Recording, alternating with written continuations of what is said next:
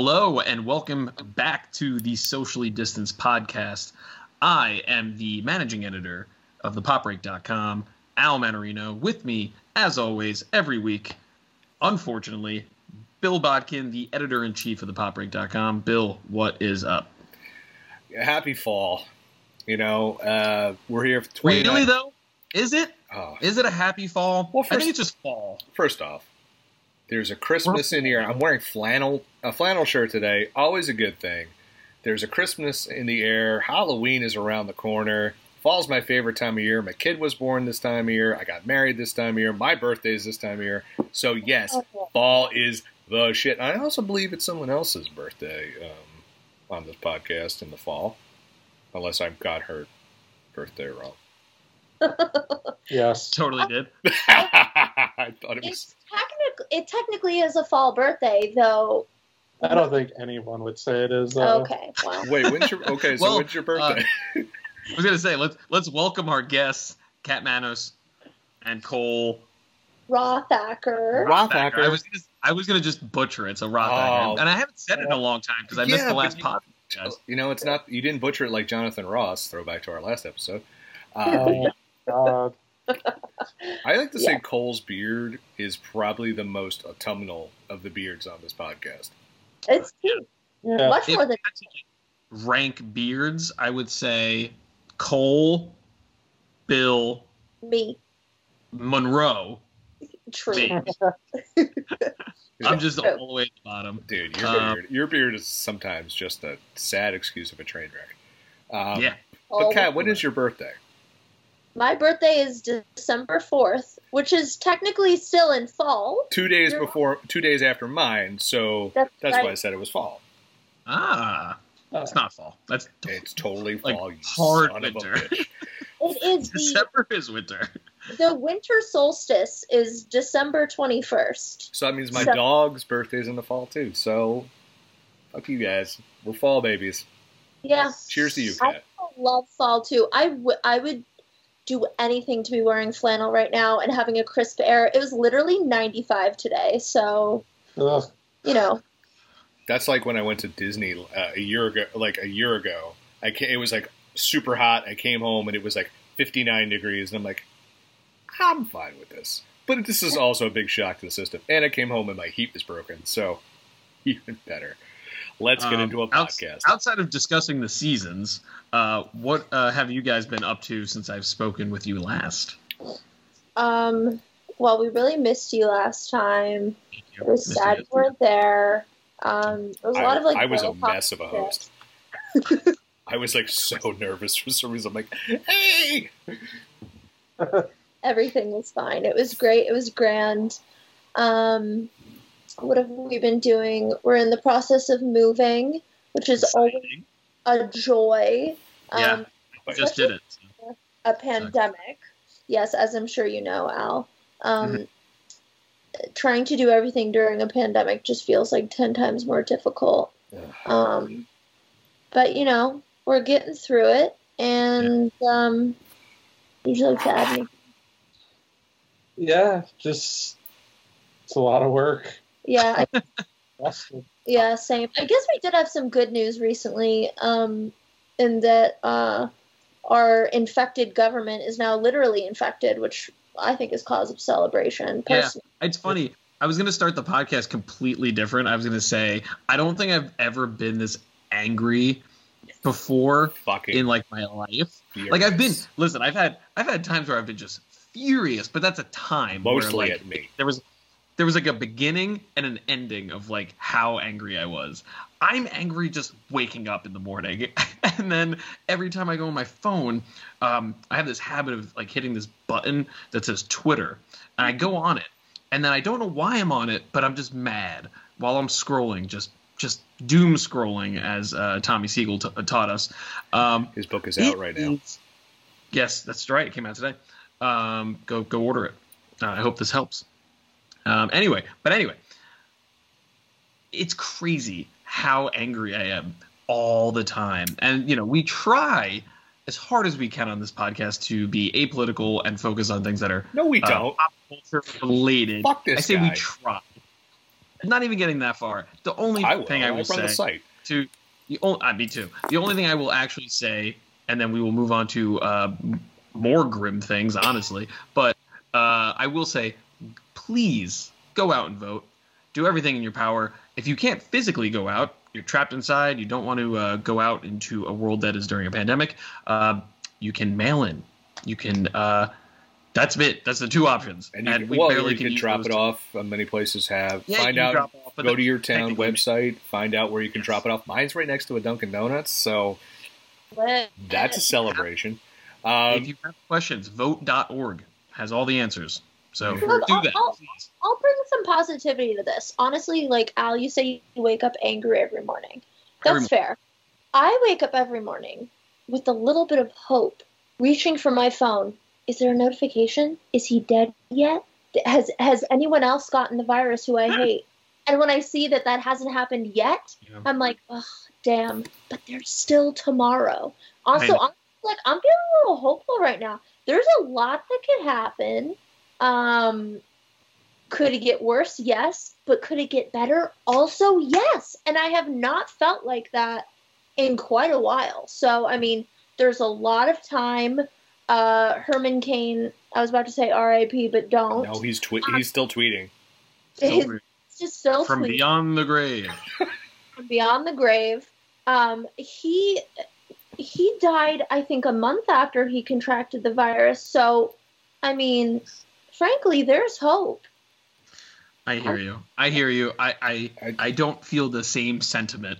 I don't I don't honestly I don't want anyone to die from this. I've already had people that I Same. know die from this and 200,000 other Americans and millions of uh, you know, I think million plus at this point uh, people around the world have died from it. I'm, what I I'm want gonna, see, I'm gonna, I'm gonna say what I want to see, No, let, I'm gonna let me interrupt you. No, no. No, you gotta know. I, I have to get the point across because I'm going to forget it. What I will say is, um, I'm excited for November 4th and everything that comes after that. Mostly because We're recording that day. We're going to jail, and I'm really excited about it. We're recording on election day. Like, Oh, yeah, that's that's gonna be a shit show. Um, Oh. honestly, like part of me is like, listen, if you listen to this podcast and you're a huge Trump person and you just think he's the, you know, the cat's pajamas, stop fucking listening to this podcast. Don't ever read my site again. Period. And There you and, and tweet. There you go. Because Love it. you don't care about people. That's it. it's true. It's it's You care are about your money. So there you go. Also, also, I, I just, I just want to reiterate that Al is a much better person than me, not just because of this uh, particular point, but in general. So, um, if you have issues with anything said on the podcast that I've said, hold me responsible, not Al. He is a good person. I am not, and I hope he dies. Um, not he as in Al, he as in Donald Trump.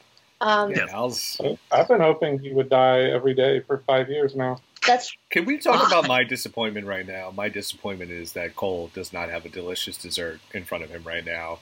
Al and I were doing I an think over under. He's also mad. He's also mad. I love the fact that you have a Jaws shirt on and an and an Amity Island sh- uh, Oh, yeah. hat on, just because you know it's appropriate. This is my main also- right now. yeah. He goes, hat, he goes through hats, but this is a this is the main one. Yeah. I was gonna say I was also gonna comment on uh, Kat is rocking a, a Weezer shirt, I believe.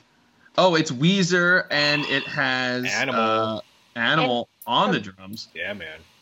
It's Yeah. referencing the incredible "Keep Fishing" music video. Mm. Legitimately one of my favorite music videos of all time. brilliant. I love that song. If great haven't song, seen great video.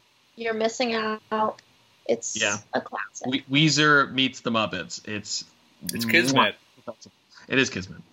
Um, let, Also a uh, classic you know, we could just keep rambling about uh, the Muppets and uh, the fact that we hate our current president all night long. Honestly. Yeah, I mean, we'll But, uh, probably there have an election day episode with Kat and Cole where we're just gonna just start. It's gonna be an hour and a half of screaming. Yeah, either way, it could be happy screams or terrifying scream, but it's gonna be screaming. Screaming. Uh, but yeah, let's get into our first topic. What the actual fuck? The seriously, what the fuck of the week. Oh man, this one, this one's rough. Honestly, uh, we are, uh, you know, we're in the middle of a pandemic. We have been for uh, this is like 29, 29 weeks. We're looking at. Well, this is episode 29, so I want to say we've been in it for at least, I think we started this a week after everything started, so it's probably we're probably Yeah. with 30, 31 weeks in. Yeah, that's insane. Um, over you know, it's over half a year, which is weird to say. And Meanwhile, uh, Middle Earth is totally fine. Yeah. Um, well, you know, we we've discussed millions of times on this podcast. It seems about you know the state of the uh, movie business, um, Hollywood, and everything going on with uh, cinema, right? So, uh, one thing that we've discussed a bunch is going back uh, to a place where we can feel safe to go to a movie theater again and see all these movies that uh, are supposed to come out this year and even next year have all been pushed back and back and back and back. And we had, you know, Tenet. We talked about Tenet. We talked about how um, whether we liked it or not, it was coming to theaters, and they were trying to get the theater industry back uh, to, you know, at least having some sort of income, and kind of failed, kind of bombed. Um, you know, you know, Hocus Pocus was the number two movie that came out this week. It made two million dollars in the box Wait. office. For real? Legitimate, yes. It was the number two movie with the two million dollars. That's usually saved for like the number like twenty movie. Um, so, uh, you know, after uh, yeah, the, the, this week we found out that uh, I believe it's Cinemark who owns uh, a, a majority of like uh, oh sorry Cineworld Group. They are closing all the Regal movie chains in the U.S., which is 536 theaters, which doesn't sound like a lot for the U.S., but uh, my small town had a Regal. Um, like it's it's kind of everywhere, um, all around the country. Um, it's not as big as like an AMC, but it's you know still 536 theaters. When you see a movie that has been that's opened on like 2,000 plus screens, 536 is a lot of screens.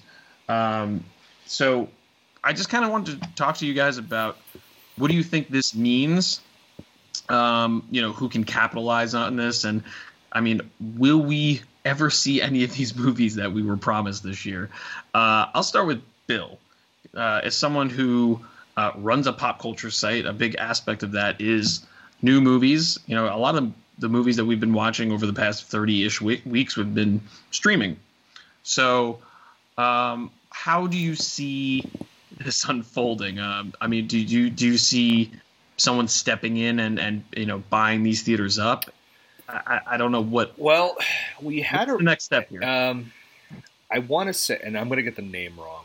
We had a ruling over the summer. I think it was the Paramount Yes. rule, which about allows for studios to block book and also own theaters. And I think that's what's going to happen. I think you're going to see Disney possible pop. Now that's a possibility because they're losing. I mean, their parks are losing like a half billion dollars a month and Yeah. they haven't released any big movies outside of Mulan, which did very well, it seems, on VOD uh, through Disney Plus, and their Disney Plus subscriptions are doing well. But you could see someone like them, or Netflix, or Amazon. Um, I know Amazon's already bought a few like art houses, um, I believe, at least one. Netflix, Netflix too. I remember they bought a theater in the city to Yeah. show Irishman. Yeah, so I don't know if they bought it or they rented it out or whatever. I could see, I could see studios coming in and buying, or streaming services coming in and buying uh, theaters, um, and that's where you kind of run into the problem, especially with this this new law of just like, okay, I'm we're only going to show Disney movies at this movie theater here. Now, Al, one of the movie theaters, so Regal Cinemas is one of the theaters in New Jersey being closed. One of them that you used to work at. Uh, that No, I didn't work at that. Oh, you didn't didn't work work at that? You went there as a kid. No, My I- mom goes there now. I had a friend that worked there and get us, and he would sneak us in. So I never actually really contributed a lot to that theater outside of uh, taking What a posters and. Uh, but it's pretty proud of it. Yeah. I mean, you It's a horrible theater. it, it's not a good theater. I saw that really bad Tom Hanks, Julia Roberts movie there. Um, it's like a person's name, Larry Crowne. yeah. Yeah, Larry Crowne. What a bad movie! What a pull. bad, Yeah. bad movie. I also saw that Jack Ryan movie with Chris Pine. Not a, not a bad movie, actually, pretty decent. Anyway, um, yeah, it's. I, I, think this is. You're going to see a lot of purchases from that of these, you know, defunct movie theaters here and there. I don't think this will be the last movie theater chain to go under, um, because you know, as we said in the beginning, we have a, I, a the person people elected to run this country uh, he doesn't believe he doesn't want this dominating our lives. He doesn't believe it's a real thing. He's encouraging his people just to be reckless and stupid. So I don't think we're going to be seeing movies in movie theaters anytime soon. I know there has been some people who've been able to go to movies during the day, and it's like two or three people in there. I think one we see a rise in drive-ins because there's they just one they just seem awesome even outside of the current situation we're in because it's just a cool thing. And I would love to go to a drive-in. I mean, hell, there, there used to be a drive-in movie theater about five miles from my house, and it's just and then they turned it to a movie theater, and that movie theater's been dormant for 15 years. So turn it back into a drive-in theater, you get a lot of people there. Um, but I don't know. I, I don't. I, I this is this is not good, and I don't know if we're going to see any of these movies coming in 2021 or at least early 2021. I think you're going to see a lot more stuff going to streaming, like to HBO Max, going to Netflix, going to Prime, going to Disney Plus. I think Soul, I think, is going to Disney Plus over Thanksgiving weekend. Mm. That's gonna that's gonna be a that's I think that's gonna be a trend. Uh, I don't know when we're going back to the movies, and I don't think this is the first. This is not the final domino. I know one of the articles I posted in the chat, the um, pre-show chat, which we do have, uh, was that uh, AMC movie theaters and I can't remember the other movie theater chain are you know they're like yeah we're not we're not closing. We're fine. Yep. That's for now. Well yeah let's let's talk about that a little more. And you, you mentioned streaming you mentioned Mulan. Kat I want to I want to ask you why do you think outside of like legalese right why do you think after the success of um, Hamilton Mulan uh, Bill and Ted, I'm sure, probably made decent yeah. money for yeah. Why aren't we seeing more of that and less of like we're gonna push this movie six months, we're gonna push this movie uh, till December, and now we're gonna push it till 2021, and that's shifting everything else back, right? With what Warner Brothers just did, they they I forgot what the initial thing they had to shift, but they moved the Batman all the way to 2022. Yes, they, they moved Dune. Like it's insane, right? Oh, Dune. They moved Dune, which was supposed to be in December, and that pushed everything back. Yes, thank you. So, I, I, why aren't why aren't we seeing more of those things coming to streaming when they're you know some of them are in the can like Dune, right? They had to come at least be close to the can if it's coming out in December. Um, yeah, why aren't we seeing more of this? And uh, what do you think? What do you think that reason is? Yeah, I think it's maybe two to three things. Okay. Um, um, one, I feel like with some of the larger, larger movies, or like Dune, for example, I'm almost certain that uh, Denis Villeneuve, the director of Dune, who um, I love so dearly, probably my French, my favorite French Canadian director. Um, I'm almost certain that he does not want that he doesn't want it to go on streaming because when you make these, you know, fucking multi million dollar massive films, they're made to be seen on the big screen, as everyone keeps saying. Um, mm-hmm. That's one. Second, I would imagine that not only the director, but many of the actors involved get some sort of uh, kickback from theatrical release tickets getting mm-hmm. a certain portion, which will be null and void. Um, if it's going to streaming. And third of all, and I think maybe the most important, is that um, movie studios don't want to admit it, but they desperately need movie theaters. They absolutely do. Because if Warner Brothers says, like, you know what, you're right, let's just put this on Netflix, then Netflix wins. Or even if they're like, you know what, forget forget it, we're gonna put this on HBO Max because that's what Warner Brothers owns, so it'd be more mm-hmm. accurate. Mm-hmm then then they have lost. Then streaming has won, and movie theaters have no reason to exist anymore. You you won't you'll never get box office numbers. Everything drastically changes. An entire industry collapses, and legally, stream like streaming sites don't have to share numbers. They don't no. have, to, which means they only never, share when they want to. Exactly, which means they only share it in positive cases like, wow, I'm so fucking shocked that, uh, you know, everyone and their mother saw Stranger Things. I could have told you that. Mm-hmm. Um, But It's yeah, also it's like- also financial too because think of the double dipping there. It's just like okay, I'm going to go. You know, this movie Dune will make three hundred million dollars in the U.S. and then I could make it here, and you know, all the international release. Then I sell the rights. Then I get the VOD. Then I sell the rights to this streaming service. Then I sell the rights to Mhm. this cable channel to play. You know, this premium cable channel. Then this, you know, then TBS or whatever. It's like the residu- You're missing that huge first chunk uh, of money. it's Yeah. also so easy to pirate that way.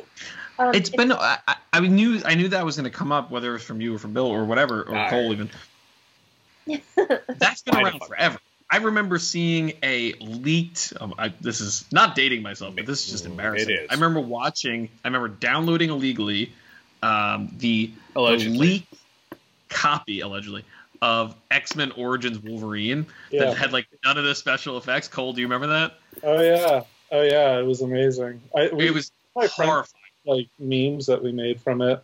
Yeah, exactly. So okay, so that's been around forever. Like I, I don't think piracy is the thing. Like as soon as the movie comes out, the day of, people are pirating it, right? And also sometimes the movies come out uh, overseas earlier and things like that. Those movies they come out. But It's just strange to me that they're leaving money on the table. For money, you know, they're losing profits, they're losing employees, they're losing time, and they have things that are available to watch right now. An actual product that they can do D2C, get Wonder Woman, you know, Christmas, uh, you know, Christmas Day. They can do a Christmas Day release of it on HBO Max, right? And whatever, doesn't matter. The point is, that's money that they could be making right now in some capacity, whether it's new subscribers or uh, on-demand rentals, what have you. Like, I don't understand from a business sense how that makes sense because you're anticipating, um, you know, Avengers Endgame box office weekends when everything's copacetic, when everything's ready to to for, for people to come back. That's not going to be the case. They should know that people are going to just be like, "Let's go to the movies." Like it's there's it's going to be a slow process to get back to box You're- office. You're Like, right, but they are they will lose money if they do it now. Al. But, but they're going to lose money anyways. Yes, but but they are anticipating that if they just pull the trigger now, they will lose money on what ultimately like they're like we would rather lose only 25% of our profits 6 months from now as opposed to losing 60% of our profits now. Because I also genuinely think they're holding out hope that there will be some sort of vaccine within the Yeah. next year. By the way, there will not be. People don't understand science. Yeah. There will not be a vaccine in the next year. Um, because you have to think about it. Dune, great example. Supposed to come out in December, whatever. Cole and I would have gone to see Dune. We would have each paid two tickets. We probably would have got popcorn or some bullshit, as opposed to if you put it on HBO Max now. Now th- we already have HBO Max. They're not getting a new subscriber, and we're gonna watch it together in one room. They're lo- Yeah. losing money. But they could have done the Disney thing where that's uh, that's pay what I'm thinking. $12. But The premium route. But HBO's got that problem of they still don't have that. Clear, I mean, well, I mean, this is technicality. I mean, this is quibbling, but it's like HBO Max still doesn't have the clearance on Fire Stick or Roku. So I mean, Oh, they're yeah. still missing a oh, huge. Oh yeah, no, they're they're they're fucked in a whole other capacity. Yeah, we've talked. About But like, yeah, but like for example, Soul, like we said, is you know that movie was going to make bank because it's based on just being a Pixar movie. right. They charge thirty dollars over Thanksgiving weekend. They are while they'll do very well. Again, they're going to miss that initial hit of box office. Be, That no, no, is- no, you, but you have to interpret that as like, okay, this year's different. That is the box office. You're gonna right, have more I, but I don't think they're. I don't Like, think they're looking at it. Crazy You're, concept. you're no, no, no. You're correct. I don't Yeah. think they see it that way though. They don't. They don't. Know, And it's a weird for, for, for, for companies that are based off profit, which is I guess every company. Because why would you Except have a company Pop outside of not making money, except Pop so, I so- don't make money. I lose money constantly. If your if your if your entire goal is to make a product to make money, and you're saying, eh, let's wait, you're not doing the main thing that you're supposed to be doing. You're just you're just dumping money into more product and not releasing it. So, okay, Kat's right. We don't have a actual vaccine you know, halfway even plus into next year. That goes back to my original argument of that people aren't going to explode into theaters like you know that a secret Avengers movie is coming out. This is not happening. Isn't that Secret Wars? Oof, Don't even get me started. I know. We've talked about it. Um, yeah, no, I'm saying like that's not going to happen. You're not going to have what you expected from Tenet to happen the day after a vaccine comes out. So money is on the table here. You have tons of product. I'm guessing at this point Yeah. that is in the can, and you're filming stuff this year that should have come out this year or finished filming things like the Batman. It's supposed to come out next year. Is now 2022. Okay, Yeah. whatever. Doesn't matter. You're leaving money on the table by not releasing Wonder Woman and any of these other movies that were supposed to come out. Dune, the same way. And t- listen, I want to see Dune in a theater, but I I was saying this about Tenet too. And now I'm just like, I just want to fucking see Tenet. I don't even care about it in the theater anymore. Like this, it's we are living in a whole new world. The theaters have to catch up to that world. Streaming is you ha- you can't see it as streaming one. Netflix was just first. They were there first, and Amazon was there second, or Hulu, or whatever. Hulu. You have to just say, all right, we're late to the party. We know we have HBO Max. Now we're going to deliver content that Netflix can't even imagine because we have all of these properties that they don't have access to. Wonder Woman on HBO Max or Black Widow on Disney Plus would be fucking game changing to the industry, and we wouldn't have to care about the, the, the future of theaters. Not that I don't want that to happen, but like you have to think about the consumer probably third but you have to think about profits first if you want to stay in business. Look what's happening to these theaters. They're not adapting. They can't. That is their problem. You can adapt. You can make a streaming platform. If you already have one you can add a premium pl- uh, feature to it. We talked about listen if disney said each month you're going to get a disney movie that would have been in theaters i will pay $20 extra a month. 100% so they have to adapt. They have to it's just it- they're losing. They're going to lose. They're going to go out of business if they don't adapt. You know what else they're gonna they can do? They could just be like, okay, we had the we had a run where there's these movies that came out on streaming first. Well, now you got to go to the movies to see it because we're not doing it anymore. And now people are like, oh shit, everything's safe, hopefully, and you go back to the movies.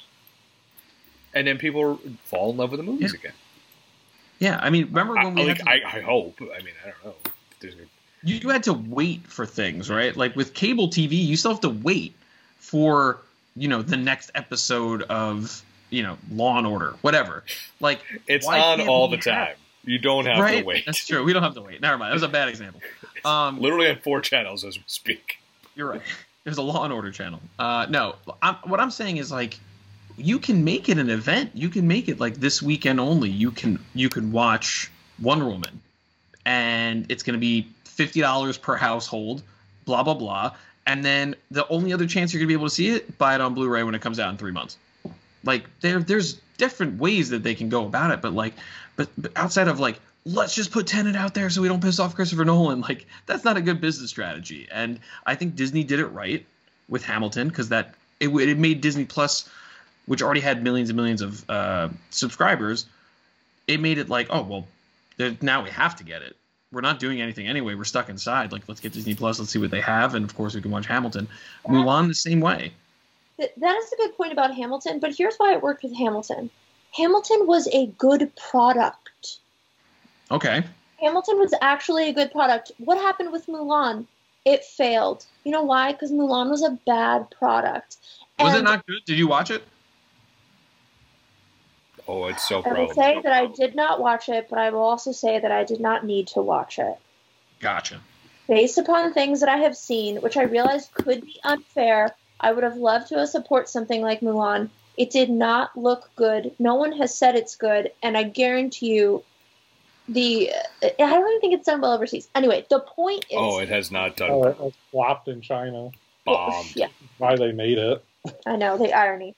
But the the point I'm trying to make is studios make movies and do the the first week the first first week in box office is usually when it's going to perform the best unless it's like an indie movie that could but with major things they do everything they can to get people to go and to see it and just have, just have it like that the problem is if you have a shitty product and you put it directly in people's homes, they'll realize very, very quickly that it's a shitty product.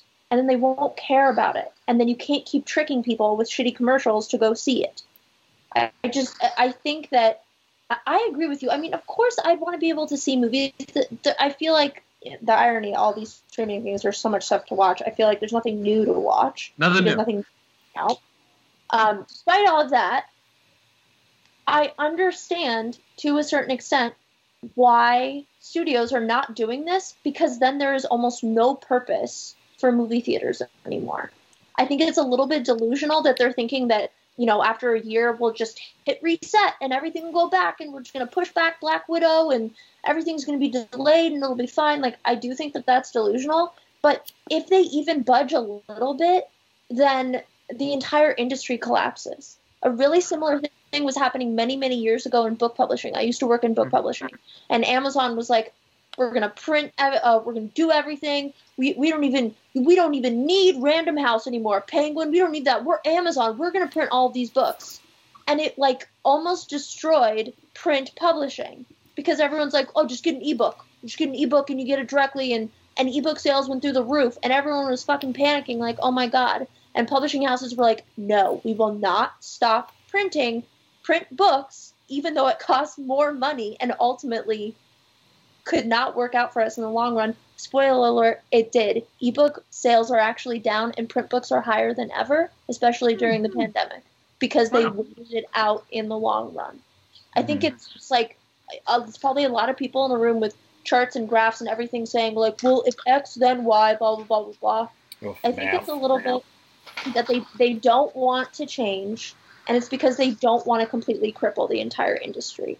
I, I, I really I think it's like stubbornness, really. I just don't think studio. I mean, Cole, you, you maybe have a different opinion because I want to hear from Cole, but like, I Cole's don't like- think studios n- initially really give a shit about if theaters live or die, because as Bill said, if they go out of business, guess who's buying them? It's gonna be studios because they can now. A- an act from like like a hundred years ago, or probably a lot earlier, but like fifty years ago, That was uh, was completely changed where you know theaters couldn't be you know they couldn't run the monopolies right? They couldn't be the supplier of the films and the distributor. They can now probably in some fashion. So and i they mean i'd love to hear from you could- cole. You could probably cole have who Disney. works in the industry. Cole you work in the industry. animated TV show for a streaming service. But exactly. And that's and that's why you're super qualified because you're uh, listen you're hearing my argument of like why aren't studios just giving us more shit?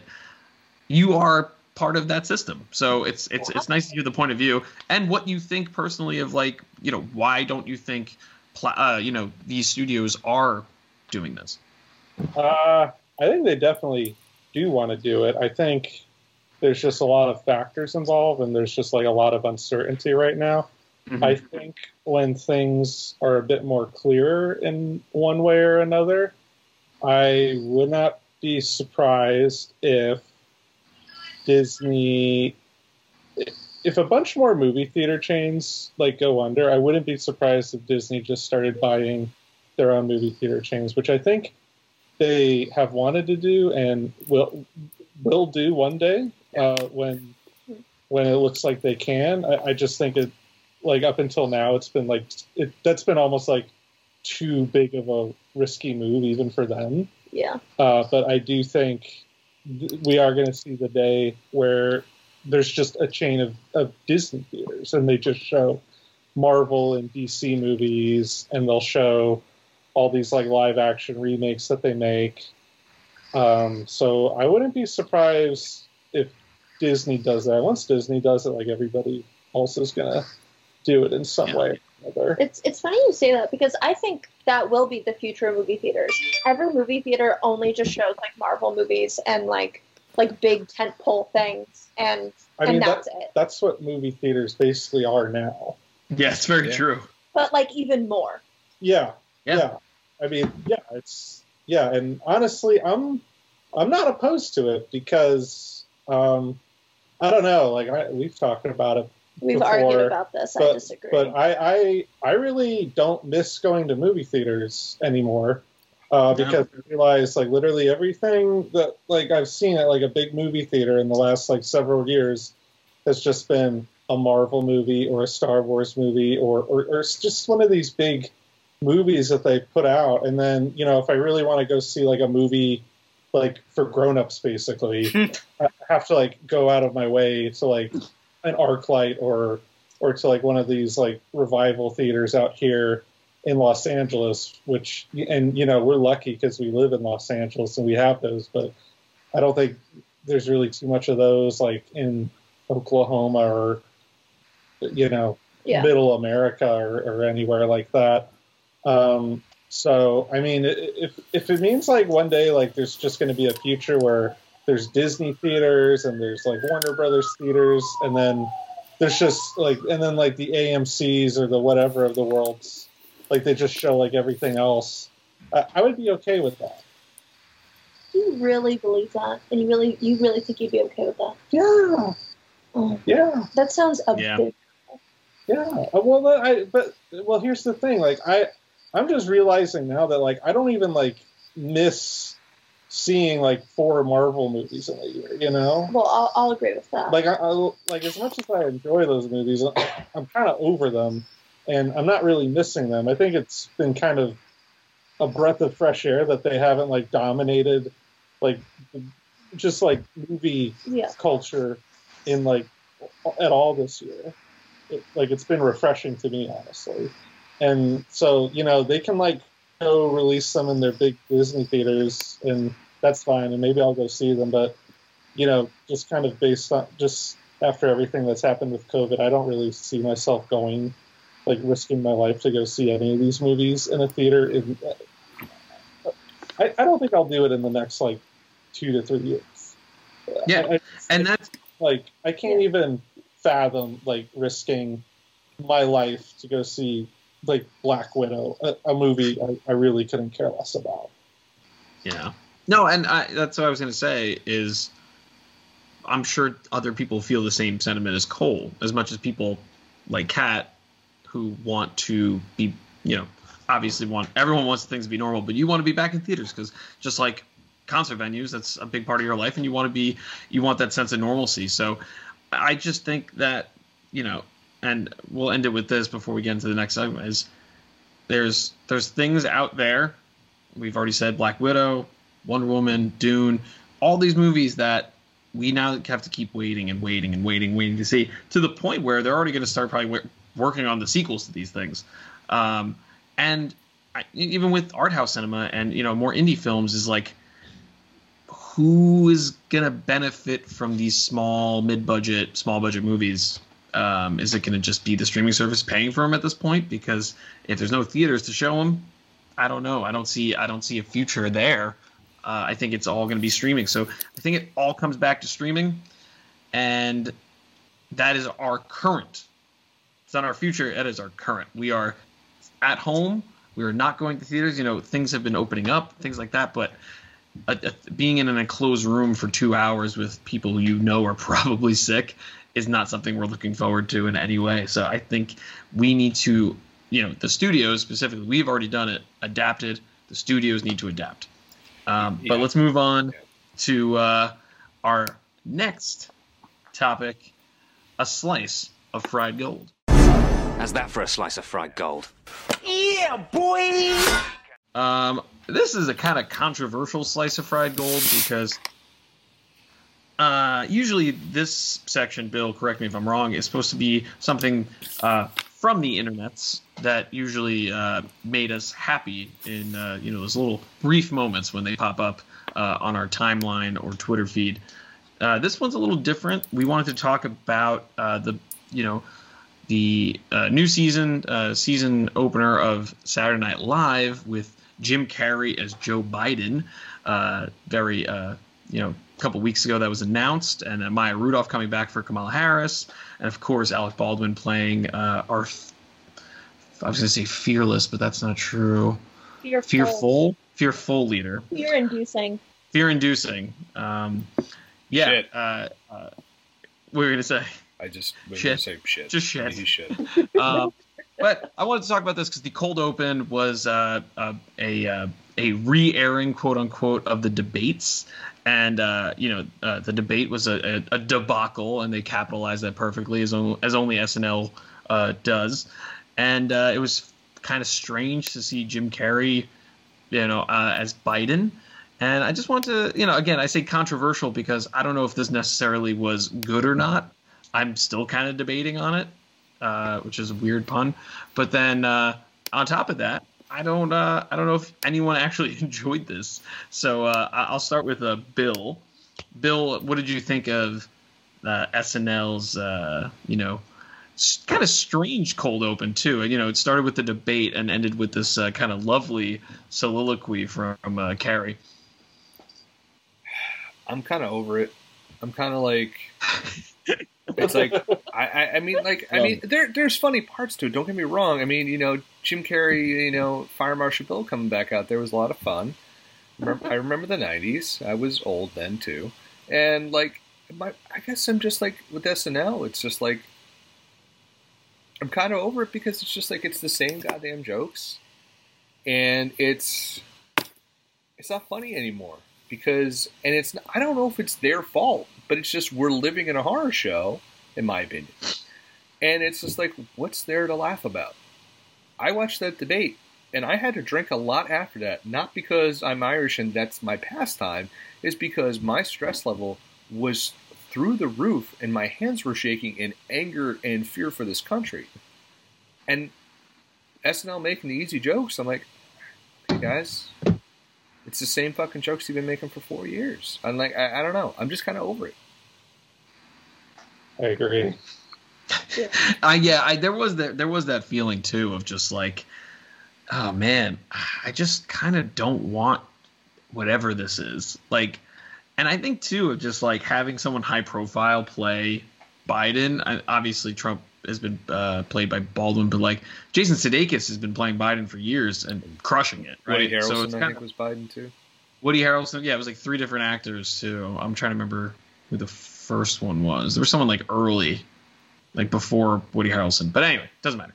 Sudeikis has played him and crushed it, right? So there was already that kind of resentment of like, why do we need Jim Carrey and his like z- like zany fucking persona? Um, also because he's gotten like insane the last couple years too as like a human. Um, but what I was gonna say was it just felt weird. It felt like unnecessary uh, because we are dealing with this on a now a, like hourly basis, mm. like it was daily. It's you know we're in election year, but it's like to the like nth degree. Like it's it's crazy in our brains right now, and we just want to like again escapism, right? playing Tony Hawk One and Two, uh, watching Enola Holmes. Like these are great things that I've been doing. Is like escapism, um, like watching quote unquote comedy of the debate was just like, I don't want this. Like give me SNL. Like stop giving me all like this. And that's such a weird thing. It's like a, almost like a um, like conservative or Republican viewpoint of like, oh, SNL's too political. It's like it's not too political. It should just shouldn't be political right now because we just need a fucking break. Just give me Stefan every fucking week. Yeah, great. I, I know SNL has always done political sketches and had like actors play political characters for like long stretches of time, like always. But it like th- this just seems like so played out, and I feel like it's been kind of a consistent issue with SNL in recent years. I feel like like ninety percent of their sketches are heavily reliant on political stuff and current events, and it just it it makes all their sketches so dated. Like yeah. even sketches from earlier this year are so dated. Yeah. Um, and you know, like we were watching some clips from SNL like over the weekend, and you know, I watched this cold open, and like I might have like cracked a smile once or twice, but I watched the Kate McKinnon Whiskers RS sketch that she did like at home, and like it, it killed me. It, it, we it watched was, it two or three times. It's so yeah. funny. It was so funny. I couldn't even believe that they could make something that funny. I don't think I. I think the last thing to make me laugh that much on SNL was the Californians. Yeah. And oh, not yeah. the John Mulaney, uh, Les Miserables diner. Oh, that was the best. Uh, maybe I probably I guess I missed that, but Oh, Oh, yeah, it was so. I- Yeah, but that's the thing. Like, I agree. those. Like it was like when they started doing the political, like they started doing the Trump stuff with Baldwin, like four years ago. It was so fresh and it was so different because they hadn't really gone there. And now they go there. They they just lean into it so much because it's like that's what's going to get the views and the the get them trending and get them you know keep them relevant. Where the funnier stuff is like John Mulaney doing weird shit like here's a musical based on someone ordering a lobster at a diner and somehow it turns into Les Miserables. And like, Yeah. what was the other one? It was about buying stuff at a bodega, and Jake Gyllenhaal flies in. It- we're getting back like the stuff that's more, or like Stefan comes back. Like the stuff that's more memorable is the weird shit is that made its original. Literally, Yeah. literally everything from the Lonely Island. Yeah. Like, think, think of any iconic SNL sketch. Are any of them ones where like Phil uh-huh. Oh. Hart played Bill Clinton or Will Ferrell as George Bush? I, I don't really think so. the it's most. all it's all like you know Canteen Boy and like any anything Chris Cowbell. did. I think the most famous political thing they did was Chevy Chase's Jimmy Carter and him always falling. That, Right. That and that is what 1978. So there you go. I would say I would say Tina Fey's Palin probably Yeah, yeah, that's Yes. would be like Yeah. the most. And But uh Carvey was um George Bush. George. no no no well yes but more specifically not Bob Dole but one of these other anyway Norm Really? Macdonald was Bob Dole. I remember that. yes Oh yeah. Yes, I, I think I think what we're all like talking about but not saying explicitly is that the current political climate we're in is beyond parody. yeah. Something that I did was uh, initially I hadn't watched the SNL cold open, but when you guys had sent it today, I like not only watched it, I analyzed it, Mhm. trying to figure out why am I not laughing and what was actually making me laugh when I was.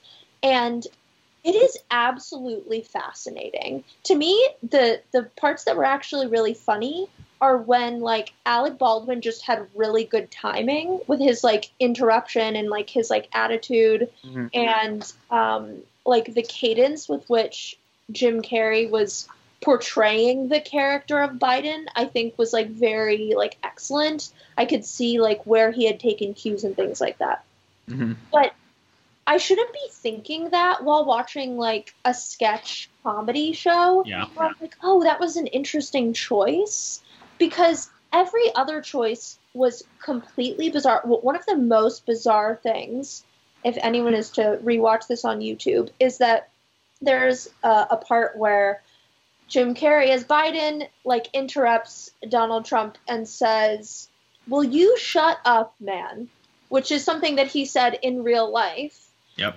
in the context of the sketch, he says this, and the audience erupts laughing and clapping.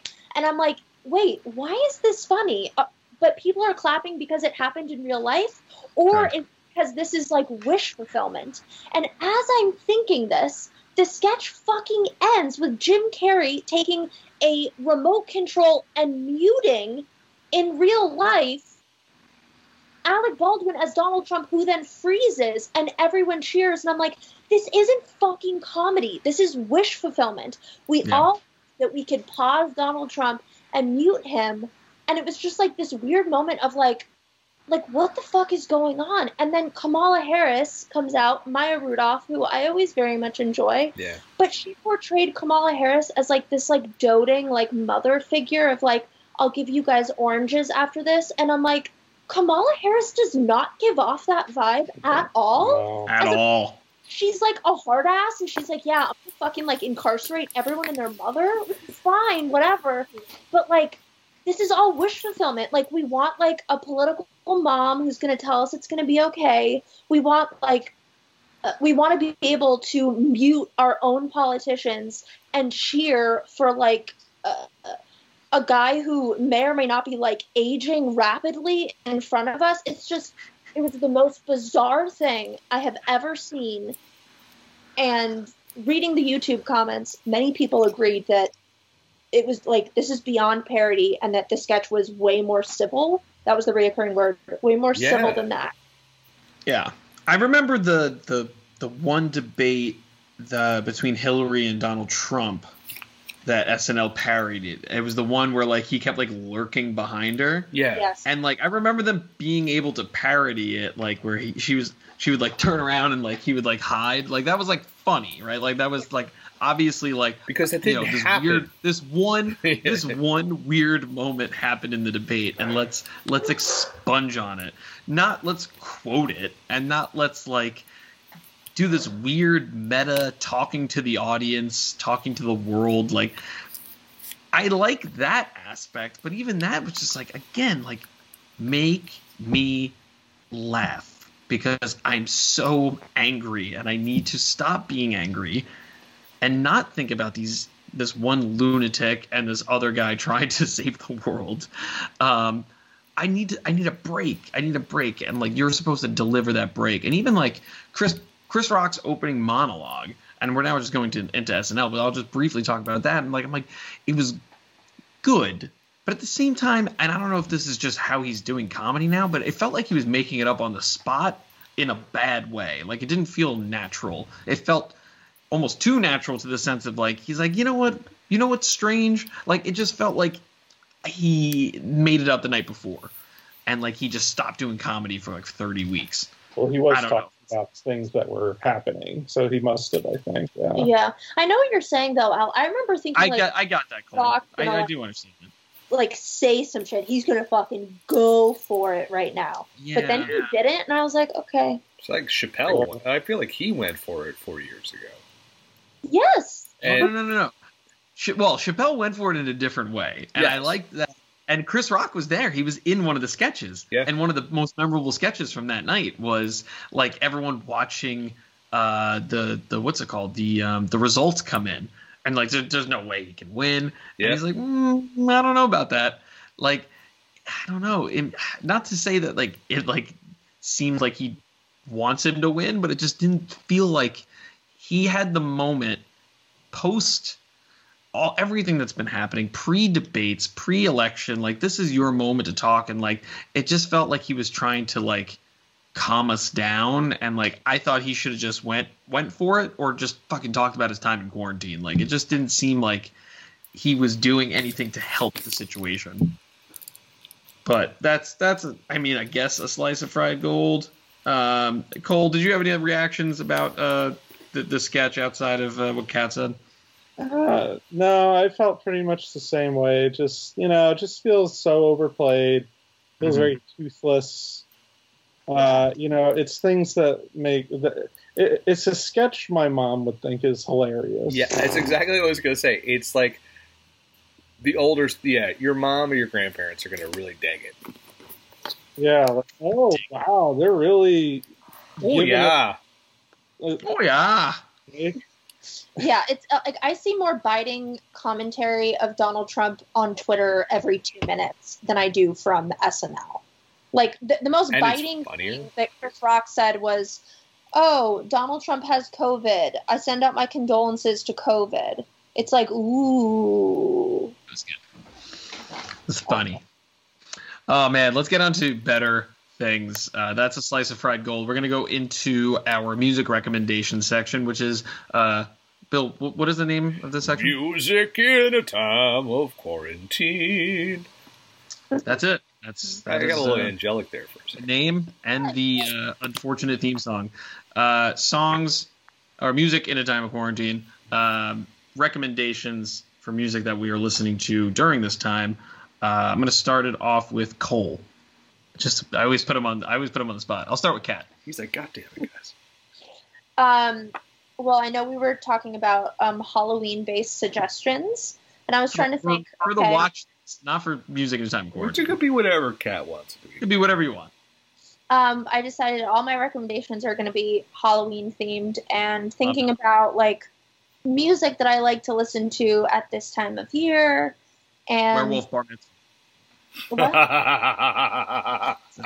Uh, it's from thirty. It's from Thirty Rock. Uh, I don't know if you've ever seen the episode, but it's uh, what's it called? Tracy Tracy Jordan uh, had like a like a Halloween hit, a la Thriller, and and it was Oh, yeah. called uh, Were- Were- Werewolf Bar Mitzvah. Yeah, Fucking lit. We love that Yeah. song. it's the Uh, best. Werewolf Bar Mitzvah. Uh, wolves becoming men, men becoming boys. No, boys Boys. becoming men. These are, like spooky, scary, so like that's the best. Sorry, yeah, just Good derailed it. What's your Uh, pick?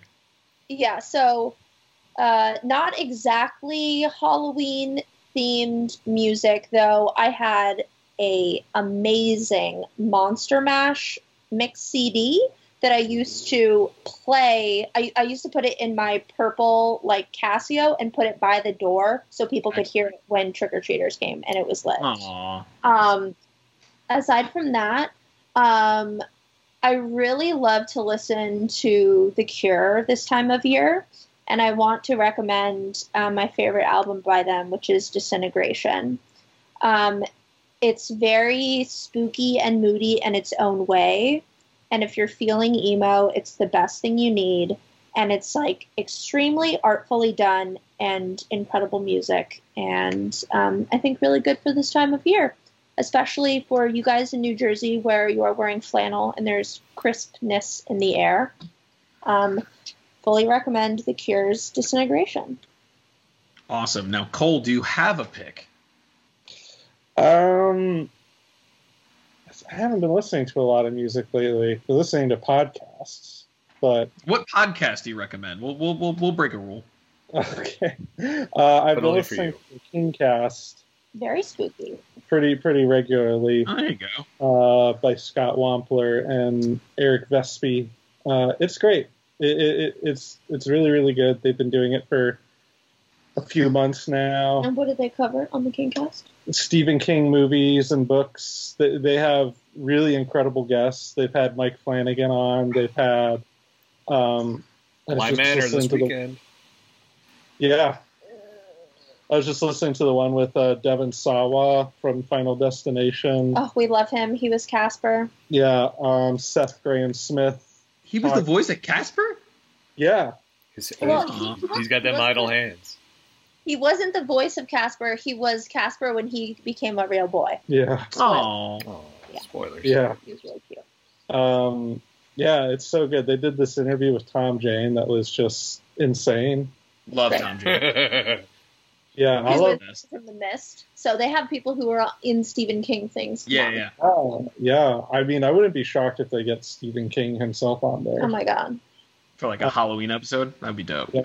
It's it's a really good podcast. I'm someone who's read uh, less than one percent of Stephen King things, but and probably seen less than five percent of Stephen King film or TV adaptations. And More it's than a me. podcast. Maximum overdrive. Yeah. It's good. Would would recommend as well. Yeah.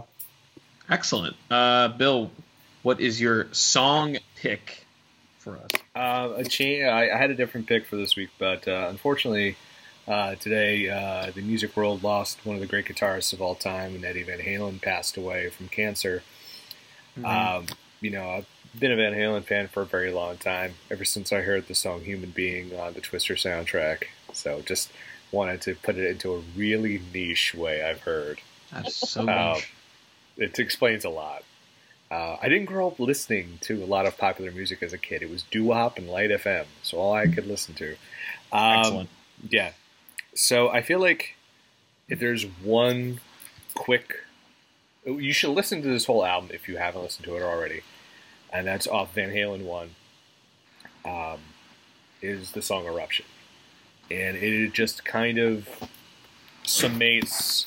If you've never heard Eddie Van Halen before, and you're like, ah, I just keep hearing about Van Halen and he's a great guitar player, that is the song you listen to, and you're when you get done picking your jaw off the ground, go listen to the rest of uh, the first Van Halen, then go find the greatest hits and just listen to how he was. He's like an, such an influential guitar player to the '80s metal scene and for for for generations to come. And he's just one of the most mind blowing guitar players of all time. And you know, we had the we had the pleasure to shoot Van Halen with DLR in 2015. Fortunately, the photos kind of got lost, but like it was it was very cool to to do that. And um, you know, it's just a sad day in the world of music. I mean, Eddie, like I said, he had throat cancer, and he had an addiction to smoking, and I know that was one of the problems. Rumors where he went back to smoking after he went to remission. Um, I mean, that's the rumors, and uh, it just sucks um, that he passed. And and I also recommend you know go through the whole if you're if you're just a David Lee Roth Van Halen fan, go listen to some of the tracks off from Sammy Hagar. There's a lot of songs with the word love in the title. I highly recommend skipping those. Um, if my favorite Van Hagar song is Pound Cake, I love that song. He takes and Eddie Van Halen takes an electric drill and just basically plays it off the guitar, and, it, it's it's so wild. And even Dave Cherone had one or two decent songs with them. He was the lead singer of Extreme. So uh, yeah, I'm gonna go Eruption by Van Halen. Excellent, uh, excellent, and rest in peace uh, to Eddie Van Halen, and also uh, Johnny Nash. We lost uh, the yeah. singer Johnny Nash. Um, what song so, did he sing? On the same day. Say it again. Uh, just let the people know what song he sang. Oh, um, it. I just had it off the top of my head. Hold on. Um, oh, I can see clearly. So, very, very uh, a song that's always been a part of my life. So, um, I guys, I, I really hate my music recommendation this week, I and I every hate, week. I well, that's that's untrue. That's true. Legitimately, I almost hate myself for picking this oh, song. fuck! I know what you're gonna pick. Yeah, picking this song and picking this album. Uh, all right, I'm gonna say begrudgingly. So like, I'm gonna just change my tone of voice. So, Machine Gun Kelly. Boo! He came out with a pop punk album, guys. Ugh. All right, I guess. Okay. Dude, so, my 12 year old niece thinks it's crap. Legitimately okay. try and sell me on this Al. Like, because okay. I think Machine Gun looks like. Yeah. He, like, I just picked him up in a trailer park. Mm-hmm. Mm-hmm. Yeah, I hate him. I don't like him. I don't like the dude. I don't like him as a human because I've I've just not not that I've heard bad bad things, but I remember he went in this like weird beef with Eminem of all people because Machine Gun Kelly is another a rapper, great human being, pretty popular rap rapper, but like never had like a big big hit. Uh, or sorry, he's had hits. He's never had I guess like a number one album, whatever. It doesn't matter goes tries to uh, like has a beef with Eminem because he was saying like Eminem's daughter was pretty, but I don't know if she's underage. So I just don't like this dude. And he, yes, and he has a very punchable face. I just want to confirm that. Also, he is uh, confirmed to be racist. However, I want to hear it for his music. Is he white? Okay, yeah. there we go. No, he's so that, white. There you go. He's so, so white. Fucking, he makes me. He, he was, makes me look not that white. I knew he was garbage, right? So but he made a, a, a pop punk album with uh, Travis Barker producing it, of playing course. drums. And I'll tell you right now, the album is very, very decent. It's very listenable, very short songs. It's Blink influence, it's New Found Glory influence. It's everything from like that, like mid or early, actually early 2000s, like late 90s, early 2000s pop punk. It's very, very listenable. It's very enjoyable. The reason I'm picking a specific song and the song off the album Ticket Tickets to My Downfall. The song is called "Forget Me Too," and the only reason I'm recommending this song uh, out of any of the other ones, because the other ones they all kind of blend together. This one features Halsey, and she I, am trying to put this in specific words she fucking destroys him on this album a, and that's why i think you would like it because it's a very catchy song he's very okay in it all of a sudden Halsey comes in and just just fucking crushes it, just destroys it to a, to the first thing I said about three words into her uh, her verse was, "Wow, she needs to come out with a pop punk album because I want to hear more of this because it's very Paramore. It's very like strangely Avril Lavigne in voice, but like energy, mm-hmm. Hayley Williams, fucking awesome. I can't stress this enough. Like I will work out to this song every day uh, or just chill out and listen to the song because it's great because of the Halsey factor. She can do no wrong. I believe she can sing any style of music and crush it. Um, she's already dabbled in country. She's done. Uh, I think she's done. She's recorded music with a specific pop punk group. Can't think it off the top of my head. It will come to me. It's like a bullet for my Valentine, like someone like that. Yeah and they were supposed to release something they haven't yet, but they've actually worked in the studio together. I want to see a Halsey uh, rock record because of this song, um, and the and the fact that she like shits all over Machine Gun Kelly in it is fantastic. So, forget me too off of Tickets to My Downfall. unfortunately from Machine Gun Kelly.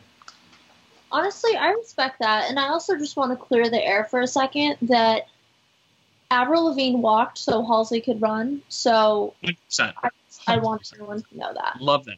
Love that. Yep. I mean, Facts. when my when my twelve year old niece basically says this album is a piece of shit, I I take her word over yours. niece. It's a 12 year old niece who likes Machine Gun Kelly, No, who is a rapper. no, she does not. She is a big She's- My Chemical how- Romance, She's 12. Panic at the Disco. She's influenced by my brother in law who listens to all those emo Oh, bands that I'm you not love from that defend the time. So she's That's like, true. yeah, she's It's like, this is album. crap. And I'm like, wow, you know what I'm not listening to? it's Wait, a, uh. I believe that he has one good song, especially when there is a collaborator and guest on it, meaning that they worked on it together. And also, Yep. every clock is every broken clock is right twice a day. Wax so every once in a while, someone who's a piece of shit who sucks Mhm. puts out a good song or two. I would believe Yeah. it. And um, and Bill, we talked about this uh, weeks ago, I think, with uh, with Anthony Toto about the uh, Tony Hawk One and Two soundtrack. Remember, they added new music, and he was one of the people on it. And it's actually the single from this called "Bloody Valentine," which is super, super, super catchy. And like, I was shitting all over, like, oh, he shouldn't be on the soundtrack. It's like my favorite thing on the soundtrack now because like it's actually like it's kind of made. Again, guys, it's produced by Travis Barker. He knows how to make a fucking pop punk song, you know and he obviously grew up during this time and like was influenced by it. He just went the rap route instead. This is a number one record now, guys. Like this is where we are. Pop punk's back. It's I- back. How I believe you. I believe you because of the Travis Parker uh, Barker situation. For example, I was driving for the first time in you know what felt like years the other day, and I had the radio on. I know it was odd. Whoa. The radio DJ literally is like this new TikTok star, and I was like, Jesus Christ! Here's here's what has happened to rock music. I was listening to the rock music station. I don't remember his name. I want to say it's like Devin. Of course, it's one word or something. Like this TikTok star, he's you know, 17 and he battles with depression. It's like, cool, get in line. And he battles with depression and he just signed to Travis Barker's new label, blah, blah. And the song starts and I'm like, this is the best Blink 182 song I've heard in 2020. Like You're the gonna fact it's say like that. you said TikTok star and then signed to Travis Barker's label. I'm like, that is the most on brand shit I've heard all day. If you want a Yeah. good Travis Barker song, listen to what he did with Run the Jewels. It's a hell. It's I'm sure it's better than anything he did with Machine Gun Kelly.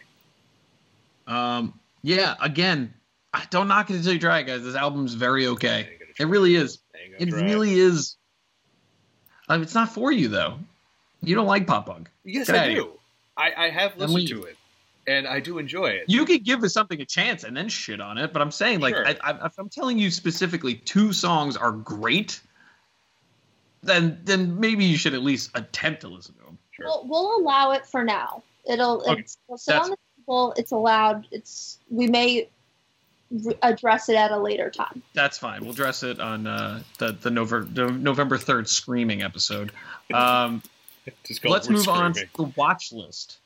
Um, no, no theme song, luckily for the watch list. But uh, if you listen to this podcast regularly, or it's your first time, uh, this is where we make our movie or television show recommendations, things that we're watching, or I, I think we should uh, make an addendum.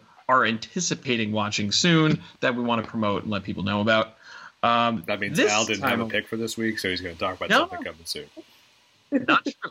This time around, we're talking about like um, Halloween favorites because it's uh, finally October. Uh, we have the crisp fall air because we live in most of us live in New Jersey and not uh, you know California on the West Coast. Um, very jealous, except for the fires. But let's talk about just Halloween's uh, you know spooky, scary werewolf bar mitzvahs. Like wh- what are some picks uh, recommendations for people to watch? I'm gonna start with mine. Mine's a quick one. It's more in like the thriller not uh, specifically horror, but it's uh, definitely uh, something I watch around this time. Um, little known movie, uh, cool indie thriller called The Guest, uh, starring Dan Stevens. Um, I fucking love this movie. I don't want. I actually, it's again, it's a quick pick because I don't want you to even look this movie up. I want you to go into it blind. I will say that uh, it introduces you to Dan Stevens, who is the love of my life, and True story. um, it is true. And the soundtrack is bitchin'. So The Guest. I think it's streaming. Uh, I think last time I checked it was Netflix, but uh, you'll find it somewhere. Maybe Shudder. Who knows? Uh, Let's go with uh, let's go with Kat. Uh, well, I want to add on that that my favorite thing about The Guest is that it was the first thing to come out post Downton Abbey, Dan Yeah. Stevens. And I'll never forget seeing the trailer. I was like, Matthew Crawley got fit? What the fuck happened? It was shocking. Yeah. Um, I, I've never seen him before that. I know. I showed him a picture of Matthew Crawley, season one, and he's a cute little doughboy. Yeah, little pudding boy. what do you what do you, what do you do like a Chris Pratt? Like he just like ah, I'm gonna get thin and uh, Yes. just get awesome. Yeah, Yeah. that's great. I love. I I again anything Dan Stevens, I'm in. I even watched that fucking Beauty and the Beast live action movie just to get a little bit of Dan Stevens. Uh, get a little Dan fix. Yeah. Um. So. or Dame uh, Stevens, as Kelly as Kelly said. Damn Kelly uh, Wow. trademarked.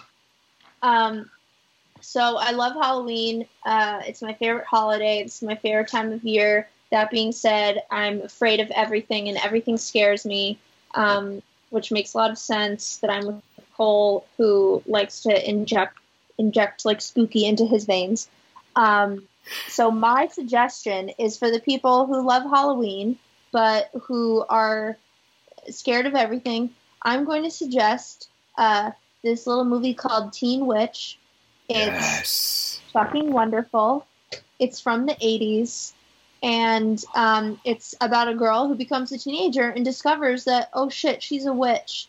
And she's not very popular, and she uses all of her little witch powers um, to do just cool ass shit. It also features uh, one of the greatest scenes in cinematic history, um, in Top which that. the top that rap. Um, I'm not going to give you any more context other than It's her friend has a crush on a popular guy, and this, and the teen witch decides that she wants to make her friend look really good, so she uses her magic powers to make her friend good at rap. I say good in quotes and rap also in quotes. it's incredible it's wonderful and it's so charming and whimsical and we love it also fun fact the girl who plays said teen witch is uh, robin lively aka blake lively's older sister so What? yeah. yes so that is a fun fact for everyone so That's um, a fun fact. my suggestion is teen witch everybody watch it it's magical Starring I need to. Rox's sister-in-law. yes I need to. uh I need to see it. I've heard. Oh. I've heard only. I've heard only great things. So honestly. good, man. There's a whole. uh There's a whole How Did This Get Made episode of uh, of uh, Teen Witch, so you should check that out because it's a great episode. Uh Cole, what do you have for us? What spooky treat do you have for us? One thing I like to watch, although it's pretty hard to find. I, I don't think it's really streaming anywhere. Like you might be able to like order a DVD of it or something. But one I like is called Ghost Watch, which is it's not quite a movie or a TV show. It's it was a real news broadcast that broadcast on the BBC on Halloween in like 1993. So it stars real like newscasters, like like pretty like I don't know like pretty well known people. It, it'd be like a movie starring like like Wolf Blitzer or like Lester Holt. I'm sorry. Uh, I would watch but it. It it's it, it aired on the BBC on Halloween night, and they sort of what they did is they basically uh, put on this. They did this bit where they went and sent like a, a news crew to investigate like a supposed haunted house that's been like terrorizing this family, and they go and they like interview the family and like they broadcast they broadcast it live like as it happened and um, but it's all fake but they make it they make it seem like the house is really haunted and that like all the people uh, broadcasting the story are getting possessed and it starts to like get really crazy towards the end it, it, it's pretty much kind of like it's adapting sort of a similar scenario that was that they did in The Conjuring Two. Yeah. Um, it's really good though. It, it, it's it seems very real when you watch it because they don't they don't like play it laughs at all. It's played very straightforward, and it was a big deal in Britain at the time because like people thought it was real, and they were like concerned, and they like called them and stuff like that. It's kind of like the Orson Welles hmm War of the Worlds broadcast of its day. It's like War of the Worlds meets like Blair Witch Project. Yeah, pretty much, pretty much. But it was before Blair Witch Project, which is crazy. Um, and yeah, it, it used to stream on Shudder, but it's not anymore. I, I really don't know where you could stream it, but if you can find it somewhere, it's really good to watch. It's very cozy. It, What it was makes this? This was Ghost Town. Ghost to watch. Ghost Watch. Got it. Ghost Town's that Ricky Gervais movie. Yes, it is. And and according to IMDb, it's a title that's been used a lot. Yeah. Yeah. Um, but yeah, that that's a movie that'll really put you in the mindset of Halloween in the early '90s. Cool. Excellent. Uh, so I believe it's Bill. Uh, I don't know if people like this movie or not. Maybe I'm in the minority here. Is um, a movie I love to watch around Halloween time is Tim Burton's Sleepy Hollow. Um, I, I- love it. oh, cool, cool. It- it- because some it's either people haven't seen it, they're like, eh, you know. So it's uh, it basically it takes the Ichabod Crane story for anyone who hasn't seen it. Ichabod Crane is played by Johnny Depp in this movie. Um, this was I want to say 99, 2000 when it came out, or 98 to 2000 it came out, and it uh, Ichabod Crane instead of being uh, they've they've changed the character and he's now a, a New York City cop who is very big into forensic science. Um, he was raised in like the church and he's kind of moved away from that and he's now has to go to Sleepy Hollow to investigate uh, these the the killings that are happening up there supposedly by the headless horseman. It's shot in this really wonderful tribute, like especially the opening scenes. They're shot in this wonderful tribute to like 50s horror movies, and it's just like has like almost the greatest hits of like Tim Burton casts, like obviously Johnny Depp, uh, Christina Ricci, like Michael Gambon, like a lot of people in there that you've seen in uh, other Burton movies, Christopher Yeah. Lee, and it's so gothic and drab in times, and it's uh, it's just really cool to watch. Christopher Walken is the Horseman, and, and one of my favorite weird Christopher Walken uh, roles. It's just this really crazy adaptation. It's very creative. It's wonderfully shot, and it's I, I've found like you know movies that are scary for me. Like I'm not a huge horror fan like you get, and so I'm like I don't go back to a lot of horror movies. Like I'll watch The Shining a bunch of times, but like this is a movie that I, I can go I go back to every year because it, it, it, it captures like the fall, but it captures Halloween, and it, it's just a really cool movie. So this movie, I don't know where it's streaming right now. I know it plays on Freeform a lot. So if you have traditional TV, it's always on there like 31 Days of Horror. But Sleepy Hollow should be on Prime, maybe Netflix. Yeah, it's definitely easy to find. Really cool Tim Burton Sleepy Hollow. Yeah, it definitely is like a beautiful movie to Yeah. look at. It says it's on Netflix and Hulu. Oh, cool. Lit. Yeah, we were just talking about it last night. Yeah, she says her fifth grade class watched it, which Oof. It's, it is a bit of a hard R at certain points. I'm almost certain we did, but I think that the teacher must have stopped the scary stuff because I just remember it being spooky and not like really scary. I mean, yeah, there's like a part where he's chopping down a tree and there's like hundreds of Heads. heads in it. Uh, yeah. But if you also They have, kill a little boy. if you also have kids, like there's the, uh, Disney Plus just re uh, re up uh, just added the Ichabod Crane cartoon, so that's Yeah. a lot easier to watch. And I've been watching a lot of uh, Nightmare Before Christmas because Sophie is obsessed. I have a Jack Skellington and Oogie Boogie blow up on my front lawn as we speak. So Nightmare Before Christmas is great too. So if you have kids, that's always a good one to watch. Um, you should watch the Prop Culture episode, which is like the third time I brought the show up on this podcast. Prop Yeah. Culture on Disney Plus. There's a Nightmare Before Christmas episode. Oh, Oh. so I will definitely watch that one. I would Check it out. watch that too. Oh, everyone, legitimately, please go watch Prop Culture. It's great because there's a. Uh, is it Back Indiana to the Future? Jones. No, there's. No, no. I think it's. Can't be. I mean, think- Back to the Future. I think- Disney. It's not. Was it a Okay, no, I'm sorry. Let's let's go back. Wait. There there's definitely a Who Framed Roger Rabbit episode, It's which Disney, is yeah. excellent. The Mary Poppins episode. Yeah, it's, I know it's all Disney. You don't have to tell me they're Disney. I'm just saying. There was one that oh, there's a Tron episode too. Um, original Tron, Obvi. Um, yeah, no, just go watch it. It's really good. That's another recommendation. I recommendation. try to Prop forget culture. Tron to exist, except for the soundtrack. Oh, soundtrack's amazing. All right, so the final topic of the night, we well, are going to be pick talking. yours, buddy. yeah. No, I did. The No, guest. Yes. Oh That's shit, that's right. I, you said it so quickly, I forgot. I know. I want people to watch it. I don't want them to, to dilly dally. Um, all right, so the final topic of the night is Glimmer of hope! Oh boy, oh boy. a glimmer of hope. I guess. I think uh, we all need it, man. We really need the glimmer of hope. Um, this week's glimmer of hope is the tr- second trailer, second theatrical trailer for Free Guy, which was, I think, again supposed to come out this year. It is uh, apparently still slated. Is it say December in the trailer? That's not true. That's gonna get pushed. But anyway, enough, enough, enough sadness. Uh, Free Guys, a new uh, movie from, uh, I believe it's is it's uh, Levy, right? The guy who did uh, the producer on um, John Levy. the Stranger Things.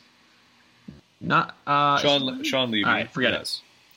Yeah. Shawn Levy. Thank you. Thank Sean you. Levy, who yes. is uh, Levy. yeah, he is definitely if you watch any of this, he's an executive producer on Stranger Things. Uh, he was a producer on Arrival.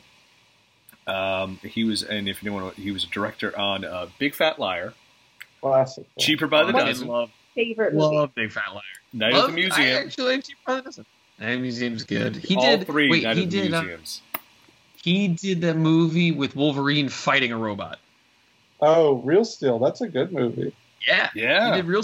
He did the internship with. Oh no, that's not that's not the intern. No, it's with uh, Owen Wilson and Vince Vaughn. He's also doing a Starman remake.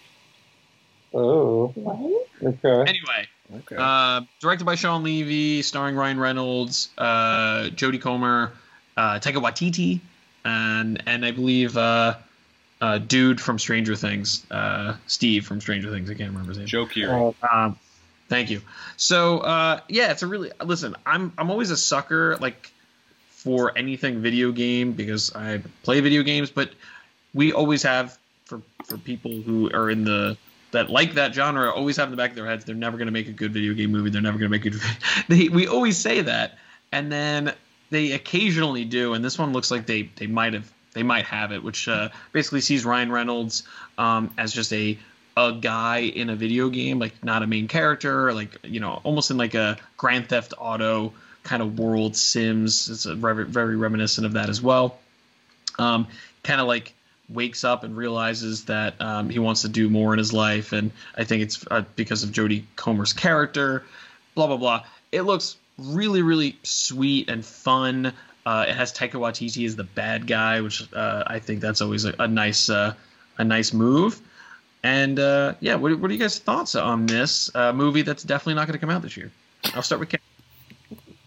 Um, the the trailer definitely makes me feel like this is like Pixel meets Cabin in the Woods. Love Uh, that. What a Wow. good combo. That is, that's a fucking pull, That's man. I great. love it. Plus, plus you got Baba O'Riley by the Who playing in the background, which is nice. That's true. We we stand the Who. Um, yeah. it's one of these things where I'm like, oh, this looks cute and sweet. And do we, as a society, do we feel like we've moved on from Ryan Reynolds? I feel like I have a little, bit, but I also Definitely like haven't. True. oh yeah, that's true. He was cute. Yeah, he was great. And what? He was really good. Pete. Detective Pikachu. Pikachu. Oh, yes. he was He was great in that. Um, yeah, that was good. Uh, yeah, it looks it looks interesting. It's it was one of those things where I was like, oh, I wonder if this would have like played differently if you didn't know he was like in a video game at first, or but, but because they, they obviously like really reveal that up front. Um, Yeah. yeah, like I'm I'm cautiously optimistic. It seems cute, interesting, and um, bare minimum, at least will be funny. Like Ryan Reynolds is pretty much always funny in things. It's Um, crazy that he's so consistently funny. Like Yeah. it's weird that he's the good part in basically anything that he's in, right? Like even with like Hobbs and Shaw, like he's he's got I did love He's his got- Hobbs and Shaw. Oh, he, I listen. I love Hobbs and Shaw. I- Yeah, he's in it. Sorry, that's a big, kind of a big spoiler. Uh, but I don't think you're ever going to see it now. Yeah, Oh, it it's was. such dumb fun, There's- man. It's like it's just like a Oh, knucklehead neat. movie at its best. Yeah, there's two giant cameos. It's first is Ryan Reynolds, uh, which they kept secret somehow, and then uh, later Kevin Hart. So spoiler. Oh, I didn't think you were going to say that. I was going to say there's another Oh, giant it. one, Oh. but it's a small person. movie came out like two years ago. People fucking go see it. Jesus.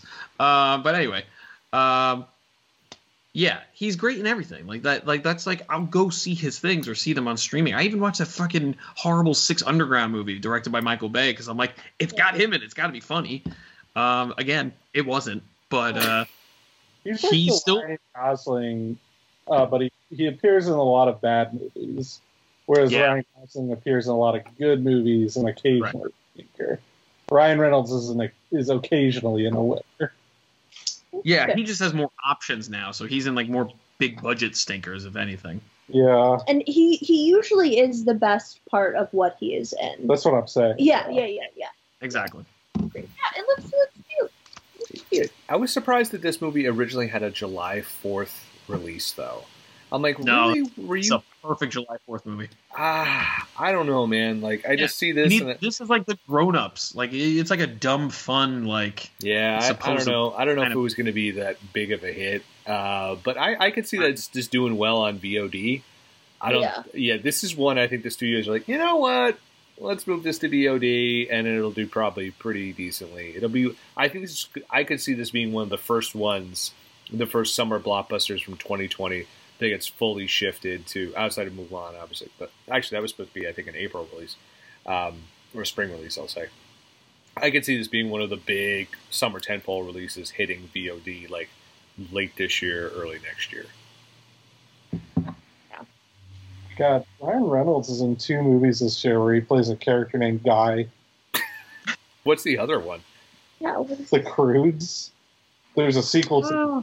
He's in the first Croods, which I had no idea, but he plays a guy. I didn't know they made a sequel to that movie. They did. They just dropped the trailer recently because Sophie was watching it, and she looked at me. She's like, "I don't want to watch this," and I'm like, "Good, Good.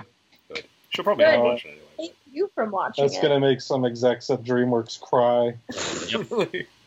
that curly haired five year old doesn't want to watch it. Yeah. Or her dad. Um, Cole, uh, any closing thoughts on the Free Guy trailer? I think I think it looks good. It's definitely. It, it, if we were in normal times, I, I would like maybe go see that if there was like nothing else in theaters. Um, it's not one I would go rush out to theaters and see. If it comes out on VOD, I would for sure watch it. Yeah. Um, and, and, you know that kind of ties back into what I was talking about earlier. It's just I, I'm really not missing movie theaters. I really wish they would just release things on VOD because I'll watch them. Uh, and I don't I don't want to go to a movie theater for a little while. All right, Captain Netflix. Hey, I don't I, I don't I don't love Netflix. He's like, I, "I'm Captain HBO Max. Thank you very much." I mean, you know, Yeah. we forgot the elephant in the room of Netflix canceling uh, Glow, Glow. which was Watch Net- out. I, I know that Netflix needs to just start like including whenever they announce a new show, they also need to include like when they're going to cancel it after one season. Yeah. Re- remember when shows w- went to Netflix to be revived? Yep. Now it's where they die. I know. It's Right. it's going to be a streaming service with dozens and dozens and dozens of unfinished shows that no one's going to want to start because they don't have an ending. Yeah, who I- wants to watch everything sucks when it has one season? You know, Not me. like it's just going to sit there forever unwatched by anyone. I don't get why they do that because it's just like, especially now, it's like they were filming it. It's like, guys, you're going to eventually, due to all the halt in production, you're gonna have a lull. So why not finish it? And Yeah. Glow, I know the season three, uh, Melissa Jobin, who reviews it for us, she was like, season three was a drop off, in her opinion. Um, And go check out the Machu Picchu interview on thepopbreak.com. She was awesome. Uh, but you know, it's like, yeah, the show is coming to an end. Finish it. Like this had this had big name re- recognition. This wasn't. It's like ever since they let Orange Is New Black and House of Cards run way too long, they're like, oh fuck it, we can't let anything run too long now. It's there's a happy medium. unless it's called Stranger Things. Yeah, speaking Which- of running too long. Well, I mean, I thought it was. I I thought they were going to end it this season, this coming season. Now it's like, well, maybe not. And it's like, God, just, no, end it No, this I. I think I think one more season and like a They'll keep it movie. until season six or seven, and they're going to be like thirty by the time it's done, and it's going to Ooh, I like an episode where they come back as they're older. Yeah, that'd be kind of cool. Sorry, I'm a Stranger Things fan. I, I don't shit on that show. no, like I mean, like, I wouldn't mind like if they took five to ten years off and then came back for like a reunion movie. Cool. That's cool. But like, don't keep giving me like, I, I'll finish in season four. I'll be good. I'll be fine. I, I like Stranger It was a nice Things. Turn of form. I just feel like the last two seasons, they've kind of proven to be.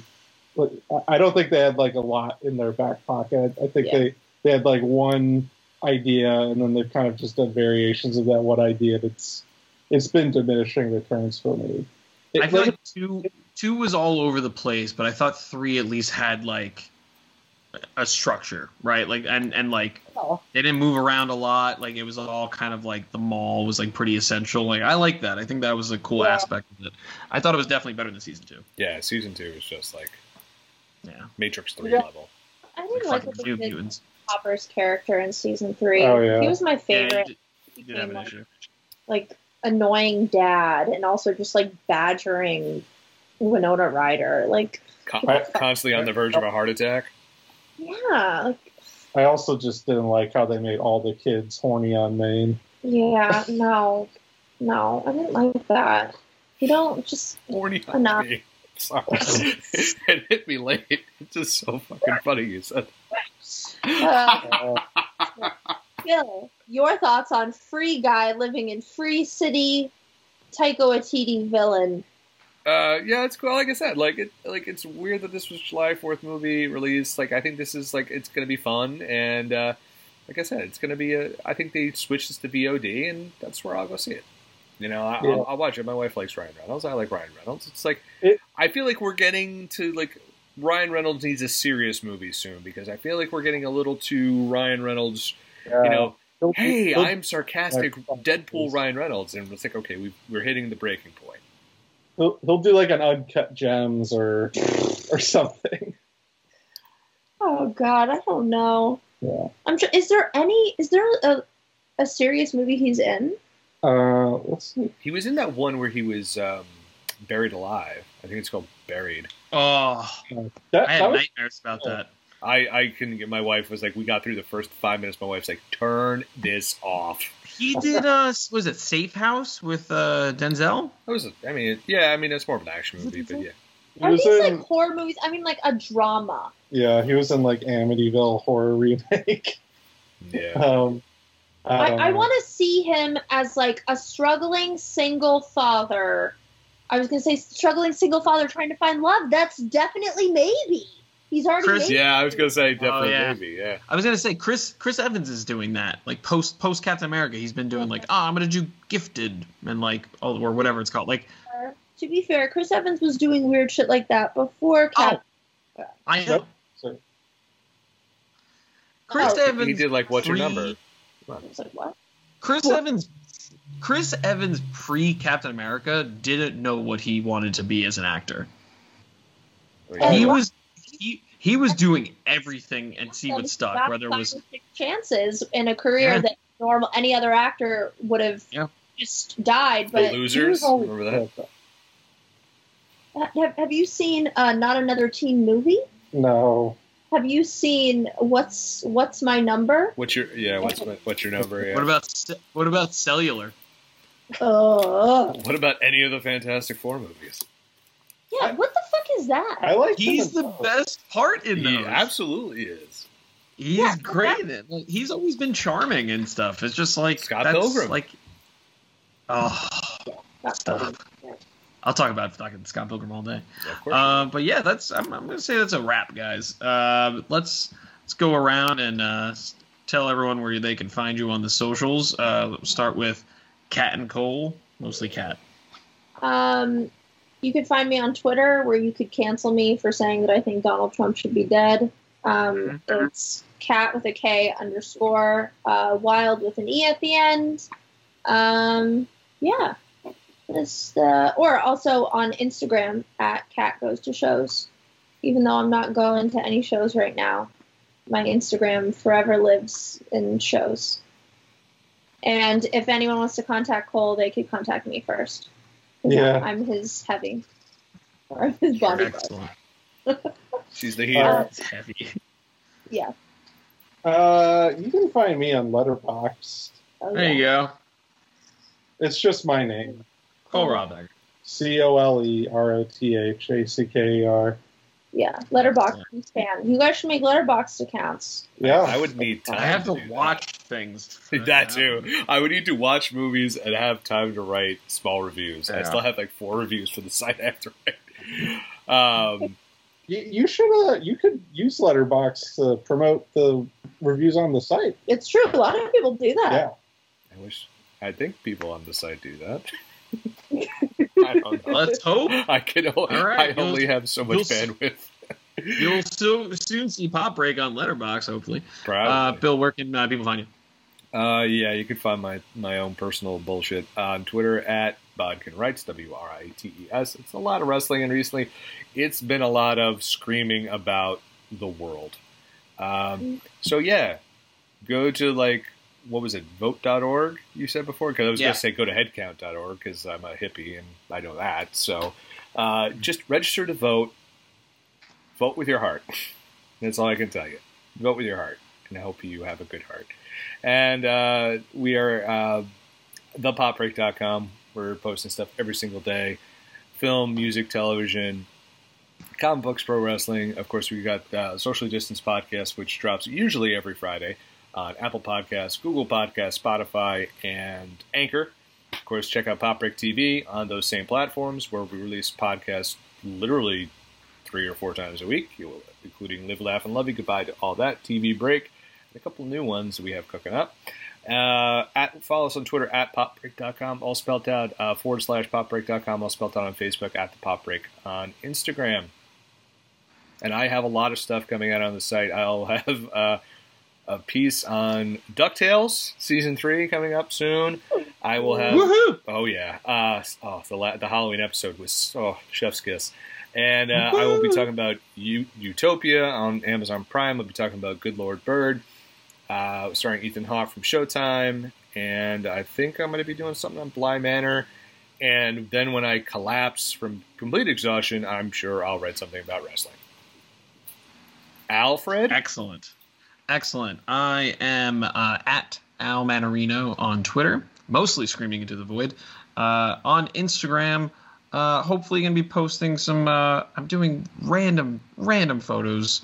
Uh, there's no concerts out there, but I just recently took photos of a lovely wedding, which was fun. So you'll maybe see something pop up on there, or Parker Productions, which is my uh, event production company where I take photos of your shit uh, and videos of your shit. So hire us. That's our motto. Um, but yeah, Where, where can people find Parker Productions? uh, I think it's Parker Prod. Uh, You're fucking Parker terrible Prod at promoting on yourself. Instagram. Oh, horrible. But So by the way, if you're out there listening to us at an hour and 38 minutes, Al Manarino, hell of a guy, five tool player. Hire him. He's great. Yeah. It's true. I've worked That'd with him. great. Real team player. We stand. I've worked Yes. with him too. I try to deny that time in my life, mostly because I Same. hate the job.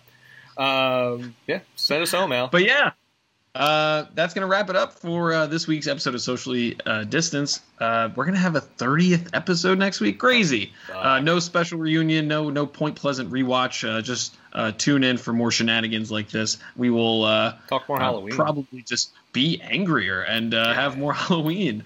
Uh, probably going to be pretty angry for the next month or so. So uh, stay tuned for that.